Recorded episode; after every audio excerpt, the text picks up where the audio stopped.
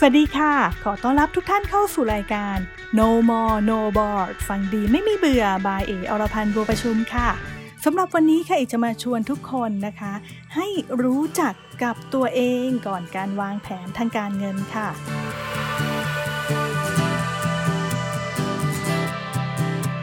เคยสงสัยกันไหมคะว่าทำไมเราต้องรู้จักตัวเองด้วย นะคะนั่นก็เพื่อที่จะให้เราสามารถจัดการกับตัวเองได้อย่างเหมาะสมนั่นเองค่ะ ในเรื่องของเงินเงินทองทองนะคะ ถ้าเกิดว่าเรายังไม่รู้จักตัวเองให้ดีพอนะคะ บางทีเนี่ยบอกได้เลยว่าเราไม่สามารถจัดการเงินได้อย่างเหมาะสมได้เลยค่ะ ดังนั้นในวันนี้นะคะ เอกก็เลยอยากที่จะให้เราลองหันกลับมาดูตัวเองกันค่ะว่า เรามีนิสัยการใช้จ่ายเป็นยังไง ฟังแล้วยากไหมคะ ไม่ยากเนาะนะคะ บางคนคิดว่าตัวเองเนี่ยรู้จักตัวเองดีที่สุดแล้วนะคะ เอกจะมายุ่งทำไมล่ะเนี่ยแต่บอกไว้ได้เลยค่ะว่าไม่แน่เสมอไปนะคะ โดยเฉพาะเรื่องของเงินเงินทองทองค่ะ คนที่อยู่ข้างๆเรานะหรือว่าคนสนิทของเราเนี่ยอาจจะรู้จักตัวเราดียิ่งกว่าตัวเองอีกก็ได้นะคะ เขาสามารถบอกได้เลยนะคะว่า เรามีนิสัยการใช้จ่ายยังไงนะคะจ่ายก่อนคิดทีหลังเป็นแบบนี้หรือเปล่าคะ หรือว่า อุ๊ยวันไหนเราชวนช้อปปิ้งนี่ชัวร์เลยค่ะ เงินต้องหมดหลายพันแน่นอนนะคะ หรือบอกโอ้ยซื้อแล้วกลับมาชอบมาบ่นที่หลังเลย ซื้อซ้ำซื้อตุนกันอีกแล้วนะคะ หรือบางทีเนี่ยกลับมาจากช้อปปิ้งเนี่ยของยังขาดทุกทีเลยค่ะ เรียกว่าซื้อของเนี่ยจำเป็นไม่เคยครบเนาะของจำเป็นเนี่ยไม่ครบเลย แต่ว่าของไม่จำเป็นเนี่ยกลับมาเพียบเลยนะคะ เพราะฉะนั้นตรงนี้ค่ะเราต้องมาปรับกันใหม่แล้วค่ะเพื่อให้มีระเบียบกับตัวเองให้มากยิ่งขึ้นนะคะ หากใครเป็นแบบนี้แล้วก็อยากจะปรับเปลี่ยนเองมีวิธีแนะนำง่าย ๆค่ะ ทุกครั้งที่ได้เงินมานะคะ หากใครได้เป็นเงินเดือน ก็เรียกว่า พอเงินเข้าบัญชีปุ๊บนะคะ เราแบ่งเงินออกเลยค่ะ อยากให้คิดก่อนวันที่เงินจะเข้าบัญชีด้วยนะคะ ว่าเราจะแบ่งเงินเอาไว้สำหรับทำอะไรบ้าง เพื่อเวลาที่เงินเข้าบัญชีมา เราก็จะได้จัดการได้อย่างทันทีนะคะ ก็เรียกว่าตัดใจกับเงินก้อนใหญ่ในทันทีในวันนั้นไปเลยค่ะ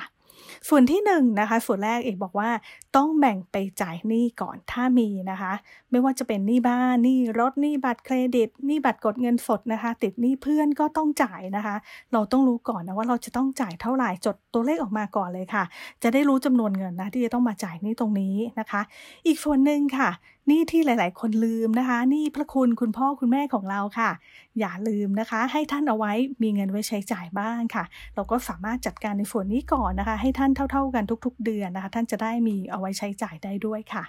ส่วนที่ 2 ค่ะ ต้องแบ่งออกมาเป็นเงินออม ส่วนนี้บอกว่าสามารถทำได้ง่าย ๆนะคะ เราอาจจะมีบัญชีเงินฝากเพิ่มอีกหนึ่งบัญชีก็ได้ค่ะ แยกเอาไว้เลยเป็นบัญชีสำหรับเงินเก็บนะคะ เพราะว่าบางทีเนี่ยเราอาจจะสับสนเนาะ เราก็อาจจะไปลงทุนในกองทุนรวมก็ได้นะคะ ถ้าลงทุนในกองทุนรวมเองแนะนำเป็นกองทุนรวมตลาดเงินค่ะ หรืออาจจะเป็นกองทุนตราสารหนี้ระยะสั้นก็ได้ค่ะ เรียกว่าเป็นการเพิ่มโอกาสในการรับผลตอบแทนอีกนิดนึงนะคะ แบ่งบัญชีให้ชัดเจนกันไปเลย ส่วนนี้ค่ะอยากจะให้แบ่งออกมาอย่างน้อยๆนะคะ 20%ของเงินได้ที่ได้มา งงไหมคะ ไม่ใช่เงินที่เหลืออยู่นะคะ ว่าตอนนี้เหลือเท่าไหร่แล้ว แบ่งออกมา 20%ไม่ใช่นะคะ แบ่ง 20%จากเงินเดือนเลยค่ะ ก้อนใหญ่ก่อนที่จะหักอะไรทุกอย่างเลยนะ แบ่งออกมาเลยนะคะ ตัดใจออกไปเลยค่ะ คิดว่าเป็นค่าใช้จ่ายเพื่อให้ตัวเองได้ใช้ในอนาคตนะคะสำหรับเงินส่วนที่ 2 ตรงนี้นะคะ เงินส่วนที่ 3 ค่ะ แบ่งเอาไว้สำหรับค่าใช้จ่ายประจำนะคะไม่ว่าจะเป็นอย่างบางคนบอกว่าต้องเช่าบ้านเนาะก็ต้องจ่ายเป็นค่าเช่าบ้าน ค่าน้ำค่าไฟค่าโทรศัพท์มือถืออินเทอร์เน็ตอะไรแบบนี้นะคะ หรือถ้าเกิดว่าใครต้องมีการชำระเบี้ยประกันนะคะแบบรายเดือนก็จ่ายเป็นตรงนี้ด้วย แต่ถ้าใครบอกว่าเอ๊ะมีจ่ายเบี้ยประกันเหมือนกันนะ แต่ว่าจ่ายรายปีล่ะทำยังไง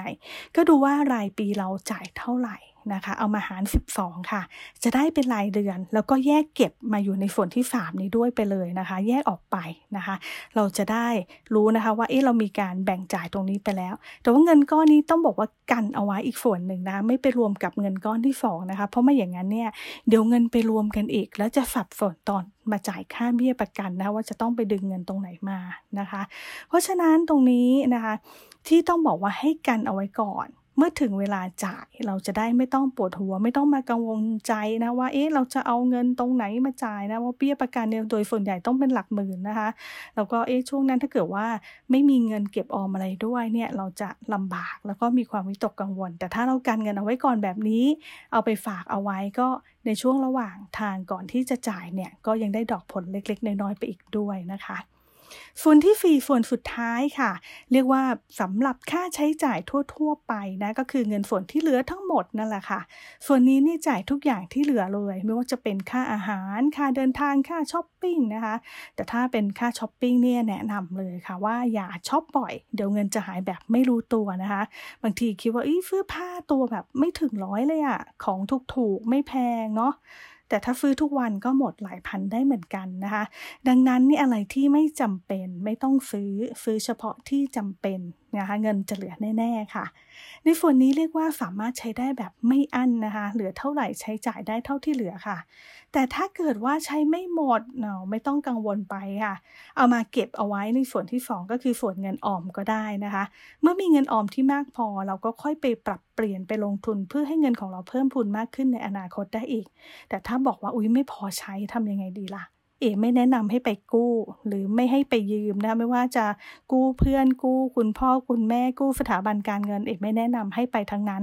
เราต้องอยู่ได้อย่างพอเพียงกับรายได้ที่เราหามาให้ได้นะคะ ต้องพอใช้ให้ได้ค่ะ เพราะว่าถ้าเกิดว่าเราไม่พอใช้เนี่ยแสดงว่าเราใช้จ่ายมากกว่าเงินที่มี แล้วถ้าเกิดว่าเป็นแบบนี้ต่อไปเรื่อยๆ ทุกเดือนเนี่ย ปัญหาใหญ่เกิดขึ้นนะคะ เพราะว่าเราหาเงินมาไม่พอค่าใช้จ่าย เราต้องหันกลับมาดูแล้วล่ะค่ะว่าเราใช้จ่ายหมดไปกับอะไรบ้าง สามารถลดค่าใช้จ่ายบางอย่างลงได้หรือเปล่านะคะ เพื่อที่จะได้ใช้จ่ายได้อย่างพอเพียง ถ้าลดค่าใช้จ่ายไม่ได้จริงๆโอ้ยทุกอย่างจำเป็นไปหมดเลยค่ะ